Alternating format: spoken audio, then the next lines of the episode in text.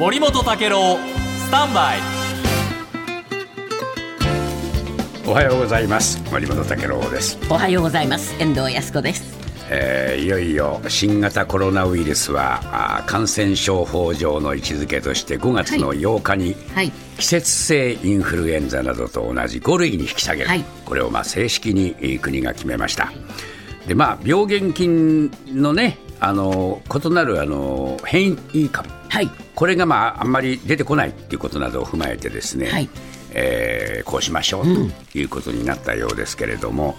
えー加藤お厚生労働大臣は平時に向けて大きな一歩を踏み出したとこういうふうに言って、もう平時という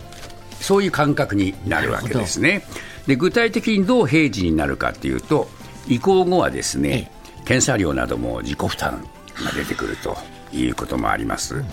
それから外来でも季節性インフルエンザと同等の患者負担が、まあ、発生してくると、えーそれからあー法的根拠のある入院勧告とか患者の濃厚接触者への外出自粛要請などはできなくなると、で外出もですね個人の判断にも任せると、はい。えーこういうことになって、えーこの発症後お5日間外出を控えるなんていうことも、えー推奨はしてますけれども義務ではなくなっていくということで、えーこういう中で、えー医療体制これをどうするかというとより幅広い医療機関で患者を見てもらうことになると、まあ、国は言うわけです。はい。しかしこれについて今日朝日新聞がですね、えー全国47都道府県の知事にですね政府が目標としている外来や入院の医療機関の数について達成できますかという見通しを聞いてるんですね、はい。そしたらですね達成できる見込みと答えたのは5割。あら。わからないというのが4割。ええ。ーこういうそのね、えー回答が出てきたというんですね。で専門家はですね第9波というのは、第8波よりも大きくなる恐れもあるよと、こう言っている時にですね、はい。この医療機関との調整に苦慮している地方自治体がこれだけあるというのは不安ですね。不安でしょう、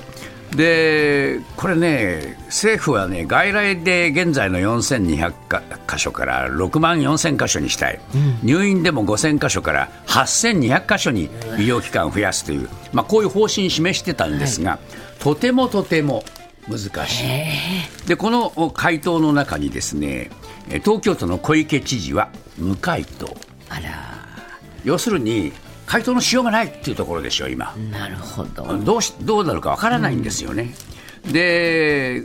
まあ、こういうその状況がなぜ起こっているかっていうと、病院側はですね公費によるコロナへの医療への補助が削減されてしまう、で院内感染への警戒感も強い、えー医療機関にとってですね、えーコロナ医療に新たに取り組むメリットといいますか、その要因がない。なるほど。病院にしたらね。病院にしたら、わざわざそんなねリスクは冒せないっていう、そういう病院も結構増えてきてしまうということですからこれね実際に病院のね院長さんのコメントも出てるんですけどもコロナはね感染感染力が強くて今もインフルエンザよりも手強いと、うん。いずれ全病院で対応はできるだろうけどそれには時間がかかるよと言っている、えー日大板橋病院の、えー院長さんの話とかですね。それから外来の確保。これもねなかなかあの難しいというんですね。でやっぱり院内感染、えーあの高齢者とか妊婦の患者さはい。ん抱えてますから、はい。そういう人たちに移しちゃったらどうしようかという心配も多いっていうんですね。で千葉医師会の会長もえーコロナ患者と他の患者の動線を分けられないなど施設の構造を理由に対応しない医療機関も出てくると、まあでもこれはね考えようによっては致し方がないかなという気もしますよね、それは病院にしてみればね、はい。ミスミスですから。ですからやっぱりね国の求めだからといってこれまで受け入れなかったところが全て受け入れるっていうのは難しいだろうと。国の方針は、えーまあ、絵に描いた餅じゃないのっていう話ですよ、そうなってくると我々どうするか。そういう心配を残したままの、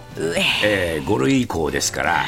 あまり安心安全で、えー平常に戻ったからさあいいわということにはならない。でもうすでに